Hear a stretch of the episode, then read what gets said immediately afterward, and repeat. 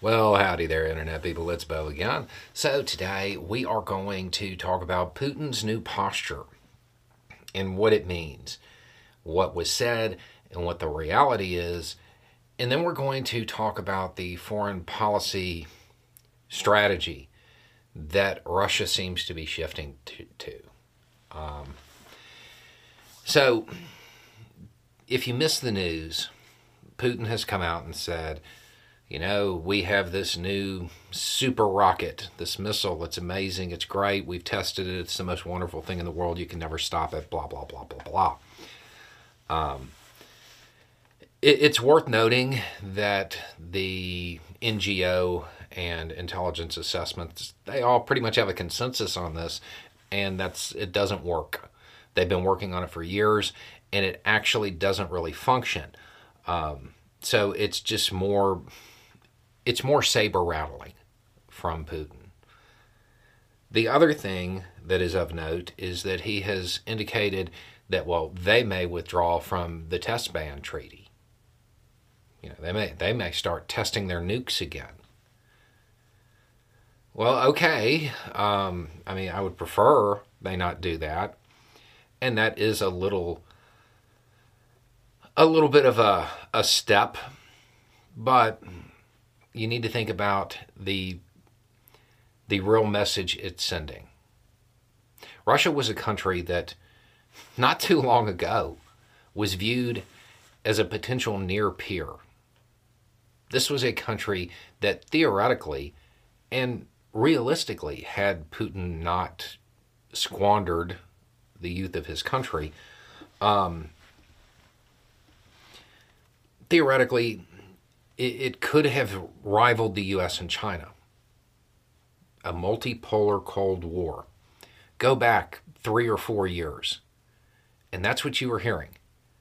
Because people expected Russia to behave in a certain way. They expected Russia to be a real player and meet the United States and China as equals. That means that they would have to behave in a similar fashion. You know, not identically, but in the way China is starting to experiment with soft power more and really come into its own there, and more on a diplomatic and monetary scene than we've got missiles.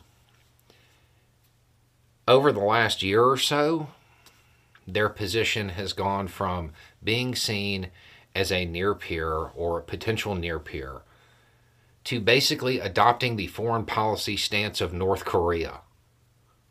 We have missiles and we're going to test them. This is not a position of a country that is secure in its position.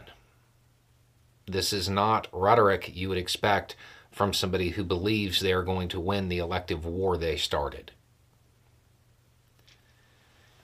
It's certainly unnerving.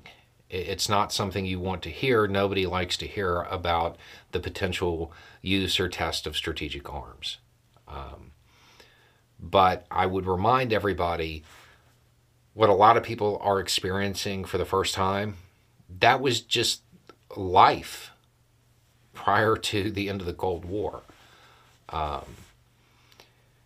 And the real message that's being sent by this, it's not one of strength. It's not one of a country that is powerful and technologically advanced.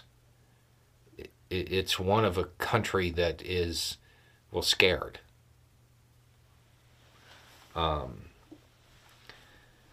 The United States doesn't often talk about its nuclear deterrent.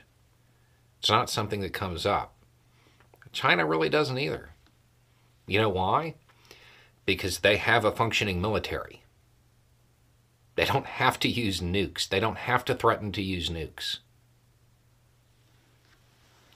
They have force projection capabilities that are functional. Russia has lost that. So now the rhetoric is very similar to that of North Korea. That's how far Russia has fallen during this period.